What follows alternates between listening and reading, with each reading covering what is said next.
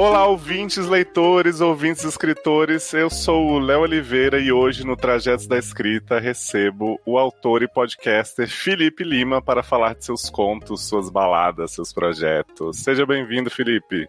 Olá, todo mundo. Olha só como eu sou muito desatento. Eu ia falar, estou aqui ao vivo em cores, só que é podcast, né, gente? Então eu posso falar que eu estou aqui em áudio e talvez uns ruidinhos de fundo, se vocês prestarem atenção. Até parece que não faz um monte de podcast por aí, dando uma de desentendido. A gente tem que fingir, tem que fingir desconhecimento enquanto se apresenta. Sim. E eu tô fazendo esse adendo pós-gravação para avisar que o som tá meio esquisito nesse início do programa. Tem umas travadinhas, umas emendas que eu precisei fazer. Mas fiquem tranquilos que logo a conversa flui normalmente. Vocês vão perceber uma diferença aí no áudio do Felipe mais pra frente. Porque foi a nossa maneira de ajudar a tecnologia a nos ajudar. Felipe, antes de partir para sua produção literária em si, eu queria que você falasse uhum. um pouco sobre o que você produz internet afora, né? Começando pelos podcasts. Alguns ouvintes nossos com certeza já conhecem o Estação, que agora é 21, ao invés de 9 3 quartos. E tem agora um bebezinho aí na podosfera que é o Baladas de Nárnia, né? Sim, sim. Acho que eu vou primeiro falar do meu, meu chuchuzinho que eu entrei recentemente, que é o Baladas. O Baladas de Nárnia é um podcast voltado para as crônicas de Nárnia, do C.S. Lewis, eu acho que muita gente conhece pelos filmes, né, da Disney e aquele filme da Fox que ninguém precisa lembrar que existe. Mas a gente fala sobre os livros, sobre as adaptações, também muito sobre a escrita do Lewis. A gente tem um planejamento, eu e o resto da equipe né, do Baladas tem esse planejamento para cobrir todos os sete livros das Crônicas de Nárnia. E quem sabe um pouquinho mais no futuro a gente vai ver aí, se vocês quiserem. Eu me juntei à equipe no segundo episódio, então eu estou muito felizinho realmente com esse projeto, porque eu sempre gostei das Crônicas de Nárnia e, tipo, finalmente vou poder deixar todo o meu amorzinho por essa série de livros que eu amo muito, muito mesmo. E além desse mundo Nárnia, né, o Estação agora ampliou completamente os horizontes, porque a obra Harry Potter passou por uns é, trancos e barrancos uhum. aí.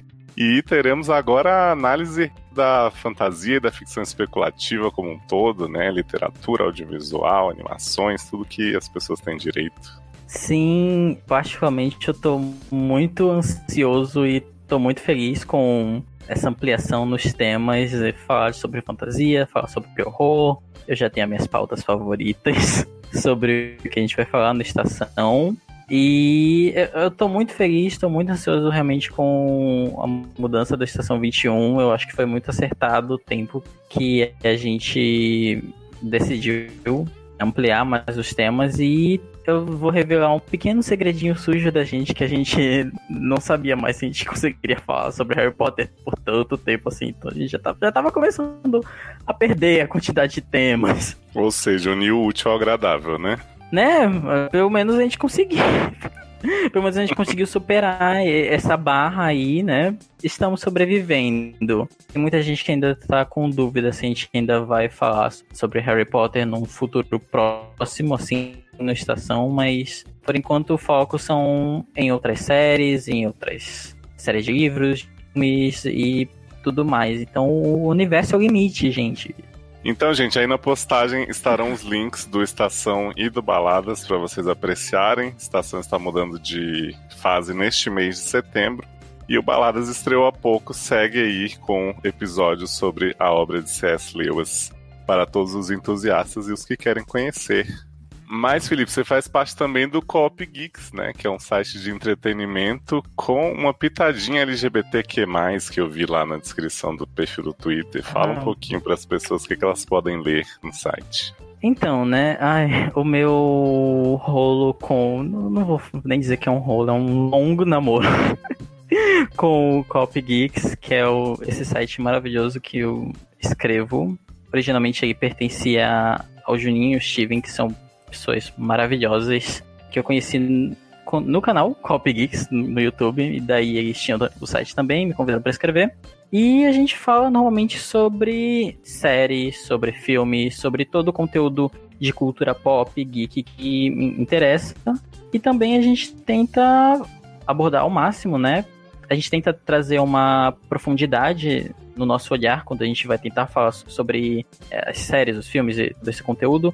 A gente não pode não dar a notícia naquele, naquela hora, mas a gente tenta, tipo, reunir o máximo de informação possível, que, que essa é uma das coisas que eu mais me importo no, como corredator do site, de justamente adentrar no olhar, seja do filme, da série, tenta ver por diferentes vieses, tenta dar uma pesquisada antes e, e trazer artigos que sejam realmente uma análise legal e o que tem de melhor dentro da cultura pop, da cultura geek, do, da cultura nerd.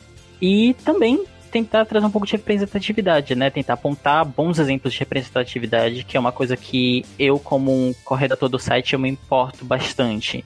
É um projeto colaborativo, da mesma maneira como Estação, e a gente faz isso realmente porque porque ama, sabe? Porque a gente ama essas, as séries que a gente assiste, porque ama os filmes que a gente analisa, porque a gente fica ansioso pelos trailers que saem e, e é muito gratificante fazer parte do site. Eu, eu, gosto muito porque realmente é algo que eu, que eu gosto de, de falar sobre. E agora que a gente falou sobre o lado consumidor e analista dos conteúdos, vamos falar sobre o produtor de conteúdo original, Felipe Lima. Começando pela antologia Não Morre no Final, que é uma coletânea de contos LGBTQIA, com protagonistas imortais, anjos, bruxas, entidades, androides, lobos e viajantes no tempo. Yep, yep, yep. Felipe, vou explorar aqui o seu conhecimento de causa para saber como é o processo de fazer parte de uma antologia, no caso de como foi para fazer parte dessa antologia, né? Como você ficou sabendo, se você já costuma acompanhar esse tipo de coisa. Poxa vida, você. E aí você veio perguntar justamente de mim, não é? Decepcionar pessoas ao vivo, poxa. Não, não, mas assim, é engraçado porque as minhas publicações começaram muito recentemente, né? Eu, eu posso dizer que eu sou um autor muito recente, apesar de escrever já faz muito tempo. Mas de publicações realmente foi algo muito mais recente. Mas sobre antologias foi um processo muito interessante, foi muito enriquecedor para mim, no caso da, da antologia No Momento Final. A editoria Resistência estava fazendo esse edital, normalmente você fica sabendo por indicação de pessoas, normalmente que acompanham o meio literário, acabam achando esses editais é, de, de chamadas de publicações mesmo, de revistas, de editoras. E eu, eu acabei me deparando com o edital da, da editora Resistência e eu fiquei muito feliz porque justamente eu já tinha essa ideia antes e, e apenas casou perfeitamente. Então eu enviei o meu original para eles e, e, assim não tava esperando que eu fosse ser publicado, que meu conto fosse um dos escolhidos. Mas quando eu vi meu nome ali, tipo, entre as pessoas que foram escolhidas para antologia, eu fiquei muito feliz, especialmente porque são muitos autores iniciantes, são autores muito bons que estão ali. Então eu fiquei muito feliz realmente de poder trazer um, po um pouco do, do que eu tinha guardado, digamos assim.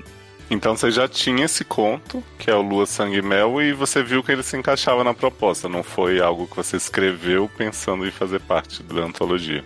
Sim, eu já tinha o, o eu tinha a ideia do Lua Sangue Mel e alguns rascunhos, mas quando eu vi a antologia, foi aí que aquele, é, deu aquele estalo para eu consolidar o conto inteiro. Então, eu já tinha ideia, mas eu escrevi o conto todo para a antologia, exatamente. E eu fiquei também muito surpreso, porque uma das coisas que eu descobri em, em torno do processo né, da antologia é que justamente era uma, é a última publicação da editora Resistência e poder fazer parte disso, tipo, é, é a última publicação de uma editora, então, sabe, sei lá, me deixa um pouco emotivo, inclusive, quando o livro finalmente saiu.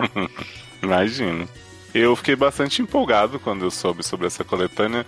Não só porque eu gosto de histórias com seres fantásticos, histórias com LGBTs, então para mim juntou o útil ao agradável, mas porque quando eu vi esse título Não Morre no Final, eu pensei em como a gente vive uma era em que finalmente as histórias de LGBTs não terminam em tragédia, em morte, né, num sentimento de punição que a gente via em algumas narrativas antigas. Então, acabou que o título me passou essa, esse sentimento, assim, de que, né, finalmente a gente tem personagens que merecem viver as histórias deles e não necessariamente ter essa jornada interrompida, assim, bruscamente. Sim, sim, eu, eu, eu, fiquei realmente empolgado com isso, né? Tanto que eu, eu acabei focando o meu conto em um. Não sei nem se eu posso dar um, tanto spoiler. Assim, é um conto curtinho, mas eu, mas eu resolvi me abster de escrever justamente sobre a minha letra do LGBTQ e escrever sobre outra que eu acredito que seja muito mais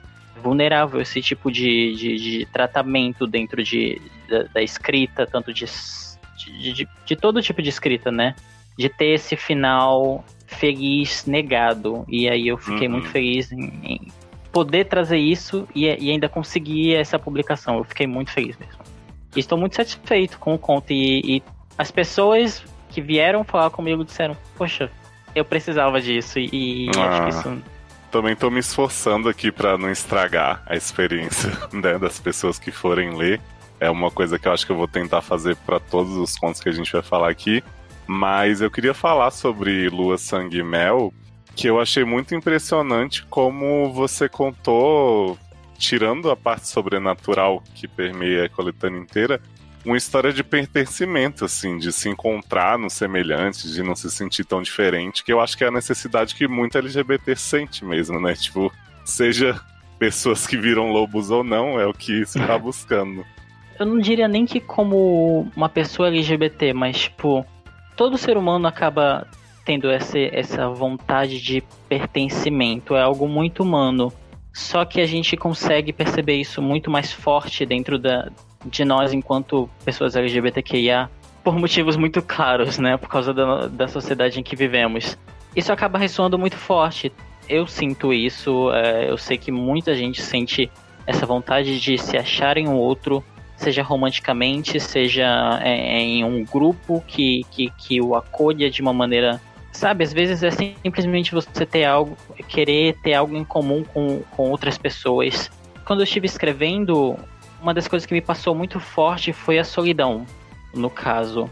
E eu espero ter conseguido transmitir isso de uma maneira boa pro conto. Eu, enfim, é, por mim posso falar que transmitiu, assim, é, para as pessoas saberem um pouquinho mais.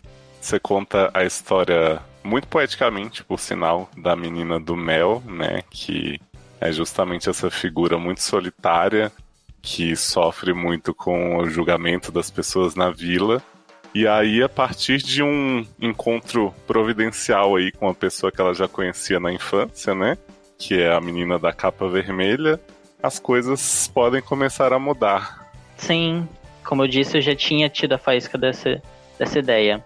Quando eu escrevo, eu tenho esse momento que eu não gosto de chamar de brainstorm, eu, tenho, eu gosto de chamar de toró de ideias mesmo. E eu acabo tendo várias pequenas ideias. E, e eu, eu sou a pessoa louca dos cadernos, né? Eu sempre ando com um caderno e aí, tipo, anoto várias ideias ao mesmo tempo. E aí, quando eu tive essa ideia, eu estava pensando em contos de fada, justamente por isso eu acho que quem pegou a referência da, da menina com cabelos dourados de mel e quem pegou a referência da menina com uma capa vermelha já sabe mais ou menos o que esperar desse conto. E trazer um pouco dessa dualidade, um pouco dessa questão folclórica dos contos de fadas para um âmbito mais emocional foi muito interessante para mim. E tem algum conto queridinho seu dos outros autores da, coletânea, ou queridinhos, né? Não sei o quanto. Imagino que você acabou se unindo muito aos outros autores e vocês devem ter tido uma troca bacana. Foi muito legal. Eu, eu, eu adoro o conto do Felipe Fagundes porque apenas três palavras. Referências Pablo Vittar. Sim. É apenas isso que eu tenho a dizer. Ele é incrível, uma ótima pessoa e a gente tem a gente tem trocado muitas, muitas respostas no Twitter, maravilhoso. E de Camila, que é uma pessoa incrível e, e eu amei o, a maneira como o Guardião do Destino foi escrita, porque tem esse, esse apelo mais angelical e eu Camila é não binário e, e, os contos que ele escreve usa ele, ele Camila usa pronomes masculinos de vez em quando. Normalmente são muito românticos fofinhos e água com açúcar. E daí, quando eu li o Guardião do Destino, eu fiquei, caramba. eu fiquei bastante surpreso, fiquei agradavelmente surpreso com o conto. Foi, foi um muito bom. Gosto muito desses dois. Não que os outros não sejam incríveis, eu amo Viagens no Tempo, Androids, são, são minha fascinação, mas, mas referências a Pablo Vittar e, Anjos a, acabam tendo meu, meu pequeno apelo, digamos assim. Menina, a gente nem combinou, mas eu ia destacar esses dois também, porque eu fiquei muito impressionado com, com o conto do seu xará. Que apesar de eu saber a temática do livro, eu fui lendo o conto e eu entrei na história da, da família terraplanista e que fala atrocidades na mesa de jantar. E eu fui pego totalmente de surpresa pela viradinha que tem num certo momento, mesmo já devendo saber, né, que se tratava de um ser imortal e místico como a maioria do. Mas eu tava tão imerso naquilo ali que eu nem vou falar muito para não estragar para as pessoas, tipo, uhum, né, uhum. mergulhem é nisso porque é incrível. E o conto de Camila também, eu peço desculpa aqui pela minha dificuldade de expressar, eu não sei se eu falo do, mas vamos lá, de Camila, eu acho que tá ótimo. Que uhum. eu também conheço Camila pelo Twitter, acompanho já há algum tempo, lembro de ter visto as comemorações sobre a seleção do, do Não Morre no Final e tal. E eu achei muito interessante como se fala de fluidez de gênero justamente e de todas as questões que a gente que é cis binário não entende muito bem, falando de anjos, né? Que é justamente Sim. aquela velha questão de anjo não tem sexo e tal. E aí fala de várias vidas desse amor. E eu achei muito bonito, assim, realmente, como, como é tratada a história. Sim, sim, sim. Então fica aí a recomendação máxima, gente. Não morre no final para vocês. Também estará no post o link da Amazon. O e-book tá muito baratinho e não precisa ter Kindle para ler. Pode baixar o app do Kindle no celular, no tablet, no computador. Tem para todos os gostos e formatos. E uma das coisas que, como eu disse anteriormente, é uma das últimas publicações da editora Resistência, e isso estão parando Portanto, todo o lucro do, das vendas dos livros eles estão sendo revertidos para o Quem Bindera, que é esse projeto maravilhoso que quem conhece Nick Thomas pelo Twitter sabe que é, é esse projeto para doar binders para pessoas trans, binárias e não binárias. E eu fiquei também muito feliz de acabar participando indiretamente do projeto Quem Bindera, no caso, conseguindo essas doações né, para o projeto para que ele consiga se, ir se mantendo. Então, vale a pena ajudar, não só pelos autores, não só por mim, por todos os autores que escreveram, mas também pelo projeto, porque realmente é, é maravilhoso. Eu não conhecia, não, não sabia que, que a renda estava sendo destinada para o projeto e estou mais feliz ainda agora de ter comprado o livro. Vou comprar de novo. Ah, Amazon me deixa duplicar é muito importante, né, gente, apoiar os autores, as causas, né, e principalmente agora que você falou sobre essa coisa de ser a última publicação da editora, né, o tanto que, uhum. que é simbólico que a gente tem que valorizar essas coisas. E o próprio nome do livro acabou sendo muito simbólico, né, porque é, é a última publicação da editora Resistência, mas realmente não morre aqui, né, não morre no final. Sim. Sandy Júnior estava certo. Sandy Júnior sempre essa quimera, né, gente? A gente, desde o Estação até aqui, não cansa de repetir. e falando sobre histórias suas que estão disponíveis aí completamente de grátis, você tem o conto 1B no Wattpad, né? Que eu achei muito uhum. interessante porque ele fala de outras questões que passam bastante batidas para mim, que não sou bi, e imagino que para muitas pessoas também, né? São conflitos que eu até aprendo um pouquinho mais por conta do SED, o nosso podcast irmão aqui do SA, mas que eu sinto que agora estão ganhando força e estão ganhando frequência na literatura. Você sente isso também? Enquanto aquela pessoa que representa o bem na, na sigla, né? Eu diria que sim. Como um homem bissexual, eu diria que também não. É, é aquele negócio, né? Sempre a, há espaço para melhorar. Uhum. E eu, eu sinto que eu sou um, um pequeno pontinho nesse, nessa grande galáxia aqui de, de, representatividade muito incrível que tem acontecido. E eu, eu, espero acrescentar, quando eu escrevi o conto, eu sinto que ele veio de um, um lugar de querer tentar fazer algo, tentar acrescentar algo na discussão, nem sempre por, por, uma, por questões que eu vivi, mas por coisas que eu vi, coisas que eu ouvi, relatos de pessoas próximas a mim, relatos de diários mesmo, sabe? De, de enquanto essa questão de, de como a bissexualidade ainda é vista e vê, talvez um pouco um, um, veio um pouco de uma certa frustração. Então é um conto que eu fiquei muito feliz em conseguir terminar e publicar e disponibilizar gratuitamente para que qualquer pessoa veja, porque realmente eu acho que esse tipo de discussão tem que ganhar mais espaço, bem mais espaço, porque a gente, pelo menos enquanto eu vejo, enquanto um homem bissexual, a gente é reconhecido de certo modo dentro do LGBTQ, mas a gente não tem o espaço que outras siglas têm, digamos assim. Sim. A gente sempre vê, quando a gente pensa em LGBT, a gente pensa no G, a gente talvez pense no L, mas o, o, o B fica nesse meio termo que é invisível, invisibilizado e especialmente agora em setembro eu tô, eu tô muito reflexivo sobre, sobre essas questões. Uhum. Não, e acaba que você fala disso no conto, né? De como o bissexual ele é atacado pela comunidade gay, pelos héteros, e aí existe aquele rótulo da promiscuidade, né? No conto você mostra um pouquinho de como a pessoa que vai, né, tá na paquera ali. Olha, olha a minha gira idosa falar disso tá ali flertando com seu protagonista, ao descobrir que ele é bissexual, já se preocupa com o exame, com, com DST, com IST, né? E aí, tipo, eu imagino que é uma coisa muito frequente e muito chata, né? De ter que ficar explicando para as pessoas o tempo inteiro que ser bissexual não necessariamente significa ter que estar uhum. com homem e mulher o tempo inteiro. E eu diria que nem chata, é, é violenta, realmente. É, é um, um tipo de violência que a gente não fala e é extremamente frequente. E é, é assustadoramente frequente, eu diria. É, mas é o tipo de discussão que a gente tem que ter. Citando um exemplo bem mais recente, ultimamente, que o Reinaldo Giannichini se assumiu pansexual. Hum. E eu lembro de simplesmente ter visto trocentos e trocentos. E quando eu digo trocentos, é de você é, abaixar a barra da, da página de internet na qual você está lendo e vendo dizendo, gente dizendo, ah, por que não se, ele não se assume gay logo? não sei, porque talvez ele não seja. É, é, é que existe é, essa é... noção de que bissexual é o é tipo a porta de entrada, né? Tipo, acho que a gente até falou isso num sede que Carol Lima, maravilhosa, estava participando, Sidney também, que muitos gays falam que são bis primeiro, né? Pra depois chegar ao estágio final. Então muita gente tem essa noção de que na verdade, ah não, só fala ali para amenizar a situação. E isso acaba sendo péssimo para os bis também, né? Eu, particularmente, eu entendo esse tipo de comportamento.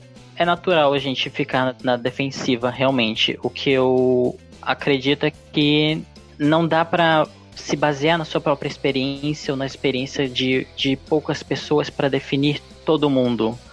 Sim. é muito limitador. E acaba sendo violento, porque você invisibiliza alguém e você nega aquela, aquela existência da pessoa simplesmente por, por você não compreender, você não conseguir conceber algo. Então, realmente, esse conto não.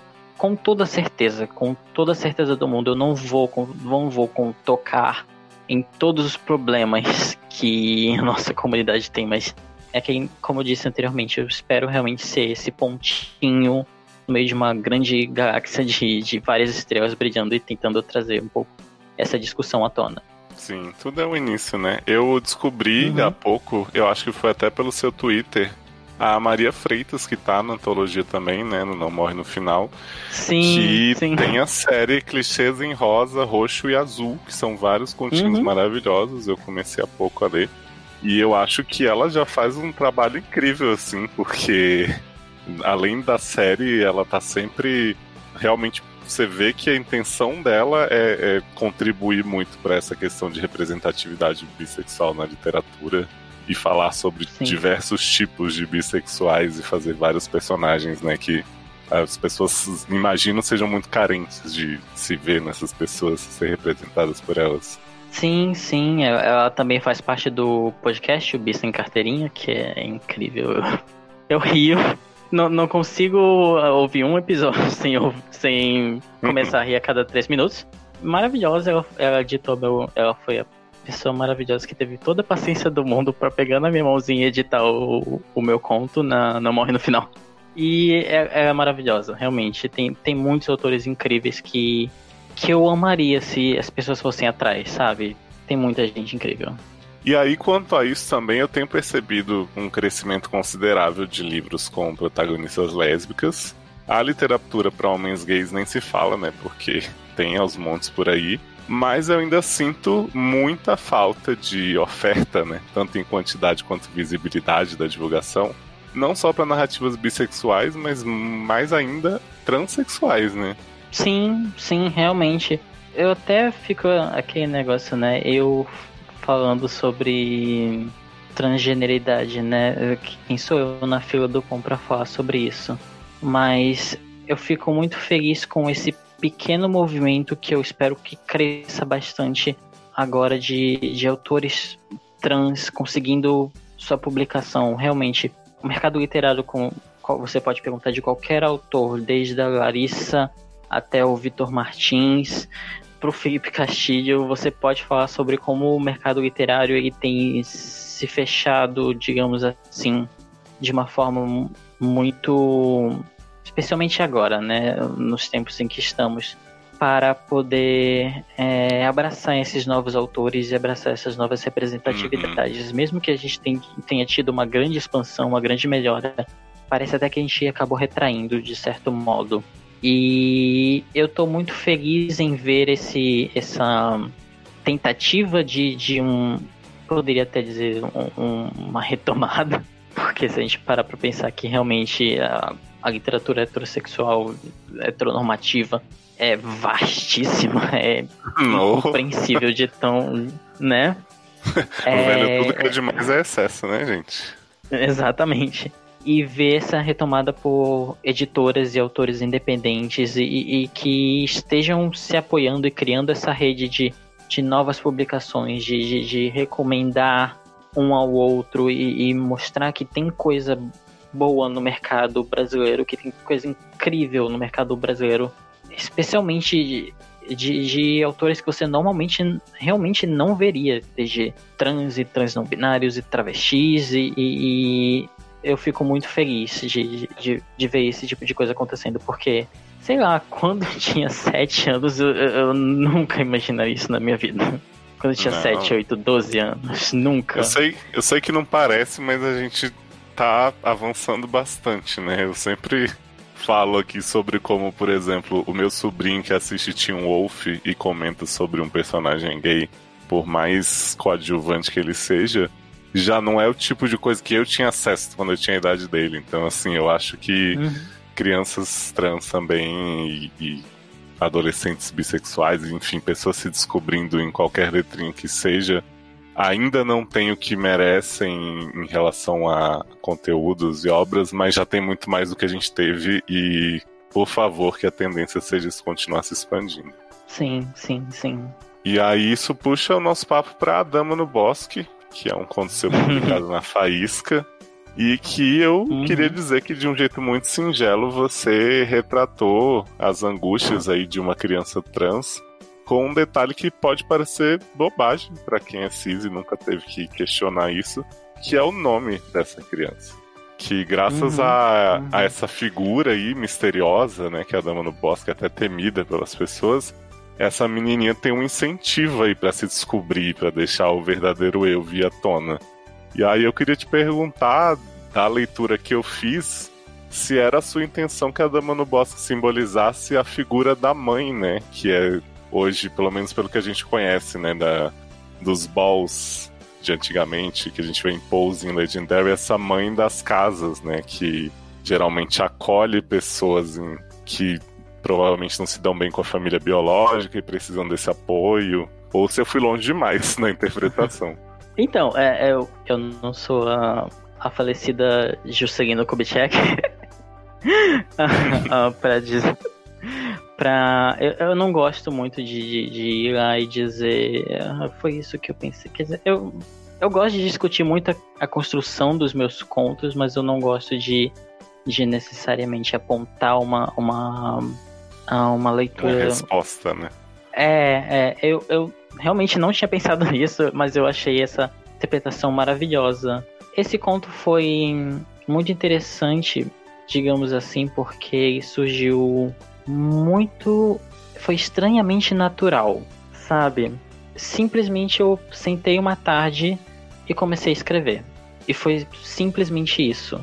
E eu vejo bastante das origens, né, digamos assim, do, do que eu, do meu, da minha linha de raciocínio e processo para escrever esse conto, mas foi muito natural, especialmente a parte da personagem que eu não queria dar tanto spoiler, mas tipo, é, é uma personagem trans.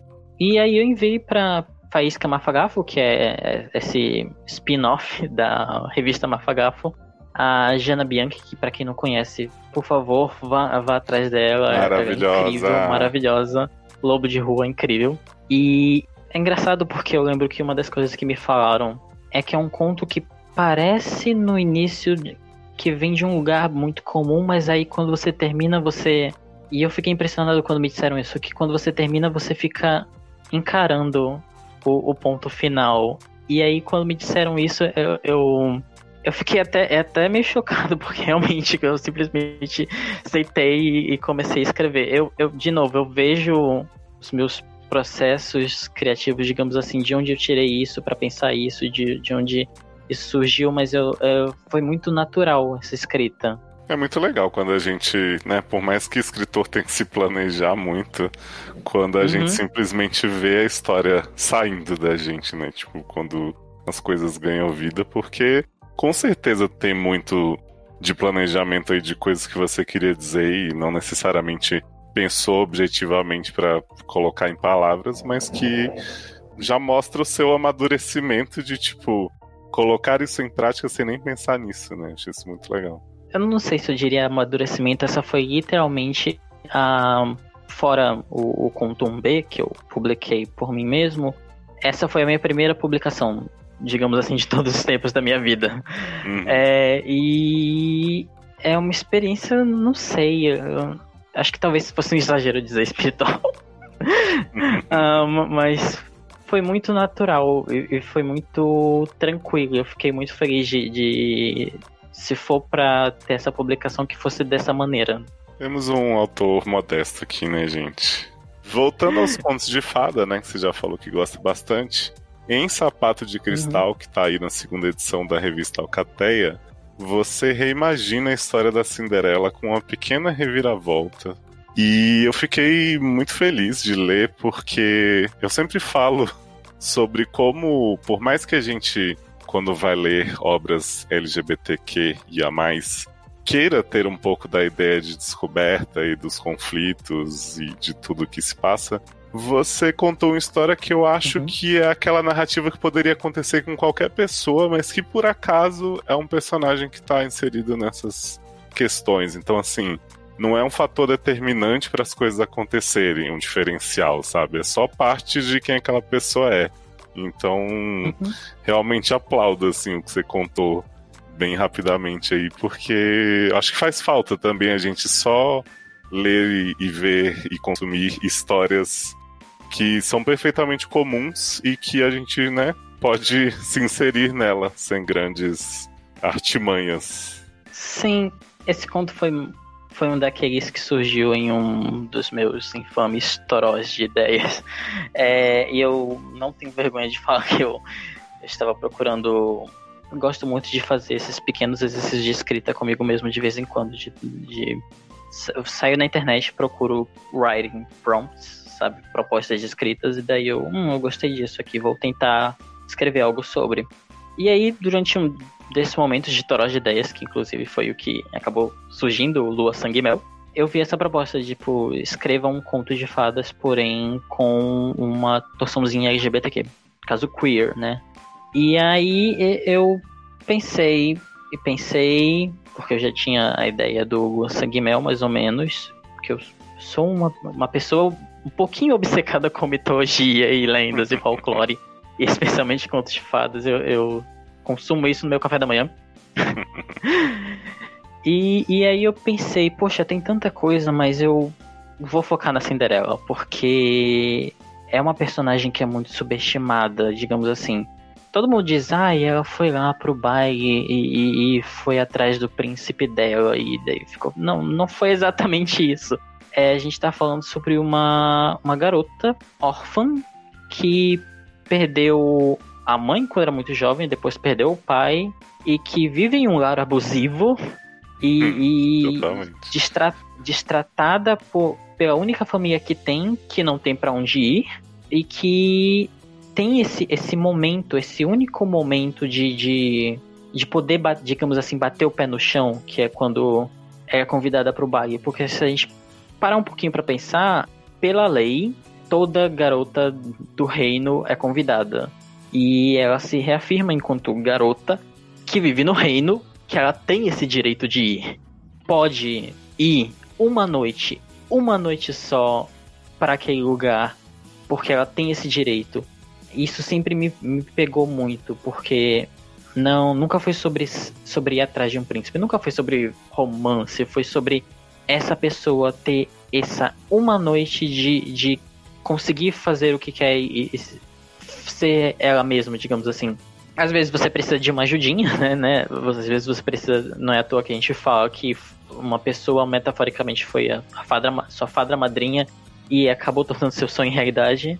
Essa expressão existe até hoje por algum motivo, porque realmente a gente não, às vezes não consegue essa coisa sozinho.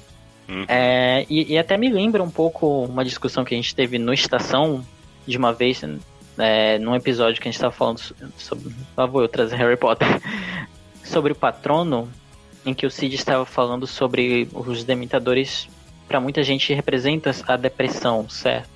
E o patrono representaria essa, essa moção, esse, esse, essa força de vontade interna, essa, esse poder de se mobilizar e, e tentar sair daquele estado depressivo, que, que você pode ter ajuda que quiser, mas aquilo é preciso vir de você. E, e eu sempre pensei na Cinderela como esse personagem que, que levanta todos os dias naquela casa e ainda assim está sobrevivendo. Então foi, foi um pulo muito fácil para pensar nessa questão enquanto representatividade LGBT. Me, me veio muito facilmente. E tem sido muito positivo, eu acho, ver essa coisa da reimaginação dos contos de fada, né? Até aqui no, no primeiro episódio eu falei um pouquinho com a Larissa sobre o Princesa G-Power, que tem a Jana também, tem outras uhum. autoras maravilhosas. Que essas são releituras que mostram que a gente precisa modernizar essas histórias, né? Porque quem cresceu sem se ver como parte delas, né? Por mais que a gente tenha consumido contos de fada desde sempre, normalmente os contos de fada que a gente ouviu são meio quadrados e, e muito pouco diversos, né? Então eu acho que é muito legal fazer isso que você fez, que as meninas fizeram no G-Power, que bastante gente tem feito, hum. para mais gente se notar como parte desses contos de fada, né? Não ser só uma coisa pra, sei lá, tipo, gosto dessa princesa certinha aqui, que eu não sei muito sobre ela e que eu não me vejo nesse lugar e nesse final feliz, né? E eu acho que a gente acaba avançando isso quando faz uma história como um sapato de cristal. Eu acho que às vezes não é nem uma questão de, de eu, eu não me vejo nessa princesa que tem um final feliz. É, eu também tenho o direito de ter esse final feliz, sabe? É, ela conseguiu, por que eu também não posso conseguir da mesma maneira? É, é essa a questão. Muita gente tem ranço da Disney, né? e eu entendo, eu também beijo. entendo. Um beijo. Oi, tudo bom? Bom para você. Mas eu. É uma coisa que eu vejo na Disney de, de você. Não é revisionar o mundo, mas é tentar enxergar um pouco as coisas positivas que você tem ali e ver o lado bom, sabe? É, quando você vê as princesas e elas são otimistas, elas são alegres, elas são felizes, apesar de estarem em uma situação que, vamos, vamos admitir, é muito uhum. ferrada. E, cara, eu, eu gostaria de poder amanhã é, acordar de manhã e estar cantando. Sim. É, realmente gostaria. E então, eu acho que é essa questão de tipo, por que não acrescentar mais finais felizes? E eu Sim. acho que é muito sobre isso. Não, e o que você falou aí que me abriu um horizonte bem interessante também é que, tipo, é mais do que mudar a história da Cinderela para eu poder fazer parte dela. Você falou a sua visão da Cinderela de tipo qual que era a batalha dela, você fez esse paralelo com outra batalha muito pesada que essa personagem enfrenta. E tipo assim, na verdade é eu entender também o que que eu tenho que essas princesas, essas personagens podem enfrentar de parecido, né? Tipo, é um processo um pouco inverso, não é só mudar a história para mim. É, tipo, acrescentar o que tem em mim nessa personagem pra fazer uma história ainda melhor. É aquele negócio do Superman, né? É, é, ele, é uma ele é uma esperança para a humanidade. Não porque ele é super poderoso, mas porque ele olha pra gente e também enxerga uma possibilidade. Ele reflete isso na gente. É, é, é mais ou menos essa questão de heróis inspiracionais. E eu fico Exato. muito feliz em, em tentar oferecer isso para as pessoas. E tá conseguindo. Agora eu quero ai, ai. justamente trazer a nossa conversa para o momento Vem Aí, né? Cheio de projetinhos. Eu sei que tem mais uma antologia no caminho, que é a Somos, da Psil Editora, com seu conto Os Sinos. Quero saber se tem alguma coisa que você pode nos contar ou se é tudo segredo de Estado. Eu tenho vários Vem Aí, na verdade. Ah. É, digamos assim, que eu. Eu sou uma pessoa que poderiam dizer que escreve compulsivamente. É, eu tenho até medo da, da pessoa que vier visitar, que vier, vier me visitar aqui em casa depois da quarentena, claro. e vai, porque, sei lá, desde os sete anos eu, eu é aquele negócio, né? É um papinho um pouco crescido de escritor, mas eu sempre escrevi. E, sei lá, eu tenho cadernos e cadernos e anotações e anos disso. Mas agora eu tenho sido muito produtivo e, e o Sinos foi um. Esse pequeno conto que eu fiquei muito, muito feliz em escrever, porque veio de um, umas experiências que tive enquanto um, um relacionamento poliamoroso. E foi mu muito bom de escrever. Foi é, um conto muito estranho. Posso dizer isso e é, é, é um, é um conto muito estranho. A antologia Somos é, trouxe esses vários pequenos contos LGBT. Então tem conto de amor, tem conto de, de um pouco mais trágico, tem contos adolescentes e tem o, o meu ali no meio, por sendo um, um pouquinho estranho e fora da curva, mas eu gosto dele assim mesmo. A Somos segue a máxima de que quanto mais diversidade, melhor, que é o que eu acho que a gente tem falado nesse programa inteiro. E vai ter vários contos com os diversos tipos uhum. de naturezas sexuais identidades de gênero. E a antologia está com uma campanha de financiamento coletivo no Catarse, que se nosso editor trabalhar direitinho e entregar esse programa com antecedência, vocês ainda vão ter um tempinho aí para apoiar até o dia 19 de setembro, né? E aí, dependendo Glória. do valor do apoio. Glória Groove. Por favor. Dependendo desse valor do apoio, você pode ter seu nome na lista de agradecimentos do livro, e aí garante a versão digital ou exemplar do livro físico, vários brindes e você pode patrocinar Sim. o livro, pode colocar sua logomarca, o seu site, enfim, o céu é o limite. O importante é você colaborar como pode com a nossa produção literária nacional, porque é isso que vai fazer o Felipe e muitos outros autores terem cada vez mais oportunidades e é isso que vai trazer bons livros e boas histórias pra gente. Então, o link estará aí no post também, como tudo que a gente já falou até agora. Mas para caso vocês tenham preguiça, eu vou ajudar as pessoas a Vou quebrar esse galho para vocês. Entrem lá no catarse.me barra somos LGBT. E aí veja todas as formas que você pode contribuir e ajude. Ajude, anote. Não, não apenas anote, ajude também. Exato, anote o número e contribua com um número, né? Ou pelo menos divulgue pros favor. amiguinhos. Então ficamos aí no aguardo da Somos, mas como você falou que tem mais vem aí, eu quero saber, Felipe. Vamos extrair o máximo possível de informações exclusivas. Ah, é, então. Aqui temos exclusivas, corta pra mim. É... eu tenho também um conto que eventualmente vai sair por uma outra antologia. Como vocês já devem ter percebido, eu me alimento de antologias no meu café da manhã antologia Lendas Urbanas, da Cartola Editora, que eventualmente vai sair, provavelmente para ano que vem. Que ela já também, ela também foi financiada por campanha de financiamento coletivo e, e eu, eu achei incrível, porque foi num tapa. As pessoas estavam muito sedentas por histórias de, de terror. Eu escrevo fantasia, também escrevo terror, além de contos LGBTQ, que às vezes misturam um pouco dos dois também. Eu acredito que, dependendo de quando esse episódio sair, eu vou ter lançado uma pequena coleção de contos em homenagem a esse dia de dia do orgulho e visibilidade bissexual no Watchpad. Então eles vão estar completamente gratuitos, chamadas Sinos por Todo Lugar, que é uma pequena coleção de alguns contos, todos com protagonistas bissexuais. E eu também tenho duas pequenas publicações pela editora Círculos Soturnos, onde eu resolvi me aventurar em poesia. Então, tenham cuidado. É, se chama Devaneios Cemiteriais, uma e a outra é Vampírica, onde eu resolvi me aventurar um pouco em poesia sombria e soturna e foi foi muito divertido, porque eu, eu, eu tenho esse gosto, tenho esse pezinho bem forte em horror. Eu gosto muito e então foram duas publicações que eu fiquei muito feliz de conseguir. Eu amo, tava aqui achando que não ia conseguir arrancar muita coisa de você, de repente já temos coisas para ler nos próximos meses, né? Em casa. O famoso vem aí, vem aí mesmo. Exato. Tá vindo o tempo todo.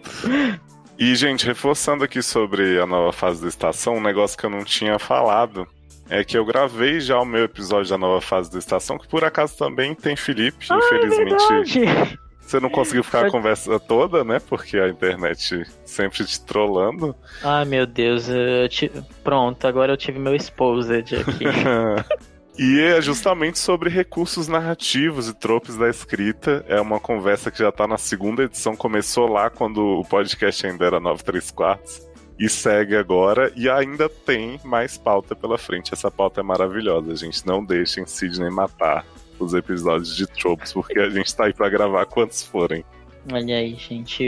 Vão lá e digam pray por, por tropes pro Sidney. É, eu quero que vocês vão lá e marquem ele, arroba Daredevil no Twitter.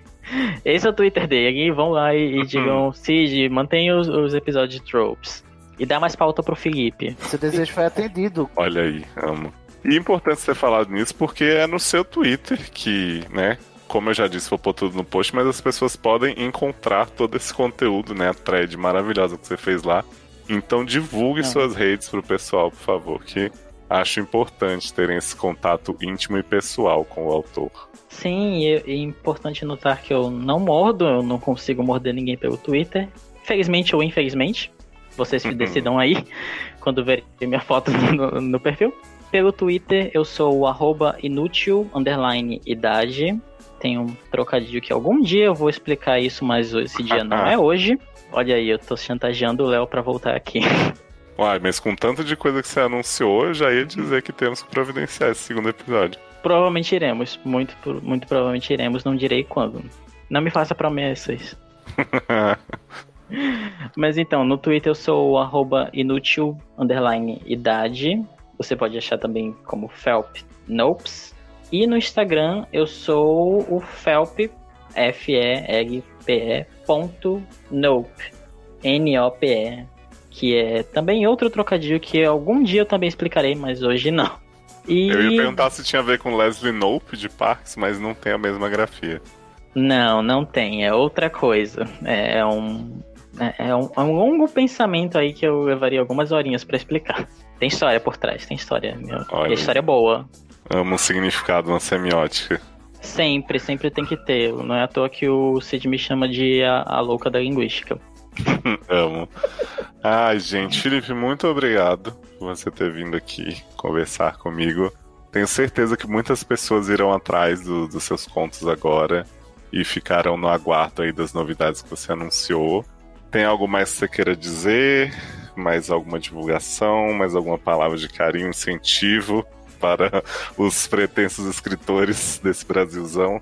Ah, Ok, né? Eu não sei o que falar, apenas sentir. não, Olha para é... o teclado. toca um techno aí. Não, tô brincando. É, eu, eu, eu que queria agradecer, muito obrigado por esse convite. Eu lembro quando você mandou aquela mensagem no grupo. Sim, nós temos um grupo, gente. Olha os privilégios. É verdade, importante. Quem quiser fazer parte da estação, né, é só entrar no grupo colaborativo, pedir o link. E é lá que eu fico assediando as pessoas desde cedo, né? Tanto pro Sédio quanto agora o Felipe aqui pra vir falar. Eu vou avisando aos poucos que é pro Cisne já entender que ele vai ter que me ceder todos os integrantes, né? Em algum momento. Amo, eu vejo o momento em que Franco estará aqui, eu não sei como. Vamos dar um jeito. Piada interna, gente. Vão, vão lá ouvir o Estação para entender. É, mas eu, eu, que queria agradecer muito por, por ter vindo aqui. Foi maravilhoso. Muito obrigado por deixar eu massagear um pouquinho meu ego. Ah. Não é todo dia que eu tenho isso. Né, gente? Concordo. Botou né? precisa disso também. Tô até aqui alisando meu cabelo já daquele, daquele jeitinho de bem metido. e para quem tá ouvindo aí, procurem revistas. Eu tenho uma pequena thread no Twitter que eu diria que foi um hit de, com, com revistas que aceitam submissões de contos, de, de poemas, de poesias, de artes e escrevam, apenas escrevam, porque realmente é assim que a gente consegue esse espaço que a gente tanto almeja e tanto gostaria de ter tido quando mais jovem, é, é escrevendo e fazendo por onde, né, gente? Então escrevam e nenhuma ideia é terrível o suficiente para ser deixada numa gavetinha ali. Então escreva e publique e mande e alguma hora chega, gente. Exato. Eu que tô aí há zilhões de anos dizendo também. Hoje, aliás, é um dia vou compartilhar com você, viu, Felipe? Muito cabalístico. Porque eu terminei, entre trocentas aspas, o meu livro. E aí eu vou começar aquele longo processo agora de revisar, reescrever. Ai mas já foi assim um sentimento de alívio de dever cumprido muito grande. Então, tô prometendo meu vem aí agora. E vamos Ai. ver se eu consigo fazer de 2020 um ano um pouco mais útil para mim, colocando esse filho no mundo, né, antes do ano acabar. Ai, que incrível! Eu tinha visto no Twitter, mas eu, eu tenho que fingir aqui que é surpresa, né, gente? Ai, que incrível! Não imaginava. Oh, Uau! Nossa! Ai. Mas que incrível, eu vou, eu vou, vou precisar devorar esse livro. Por é favor, gente. Estou contando com os ouvintes desse programa, né? Com os amigos conhecidos, para fazer o meu público. Estarei Porque eu sou novinho, ali. né? Sou totalmente estreante. Estarei ali já. Eu que já sou Kakura literata. já é minha amada. Quem nunca, né? Então eu deixo aí aberto, como sempre, né, para os comentários, sugestões de livros de contos. Ajuda mandando contos também, viu, gente? Porque às vezes ler livros inteiros está sendo um pouco difícil, né? Tipo, a gente tem muita coisa na lista de leitura para adiantar. Mas eu prometo que estou recebendo todas as sugestões com muito carinho. Já comprei vários livros aí que o pessoal sugeriu. Já estou estoqueando autores igual eu fiz com o Felipe e farei com outros futuramente. Então, as ideias de vocês são sempre muito bem-vindas. E se vocês quiserem também, né, é, já mandar o autor assim, já ajuda. Que aí eu não preciso nem fazer o, o tipo simpático. Olha, se precisar, eu conheço pessoas que você vai adorar sequestrar para cá. Olha aí, inclusive já pedirei aí o contato da Maria Freitas, que eu estou devorando os contos dela. posso estar enviando. Olha aí, Maria, fique preparado. Atenta aí, atenta. Exatamente. O fit então, vem. Um grande beijo, viu, gente? Até o próximo Trajetos ou até o próximo podcast aí do feed dos seriadores do SED que você se deparar na nossa linda holding, ou lá no Logado, ou lá no Estação, ou no Eric Smotalk. O que não falta é lugar pra vocês me ouvirem, enchendo o saco de vocês. e o Felipe também lá no Baladas e no Estação, né? Sim, vão lá ouvir essa minha voz muito sensual. Muito sensual. Até mais. É isso. Tchau.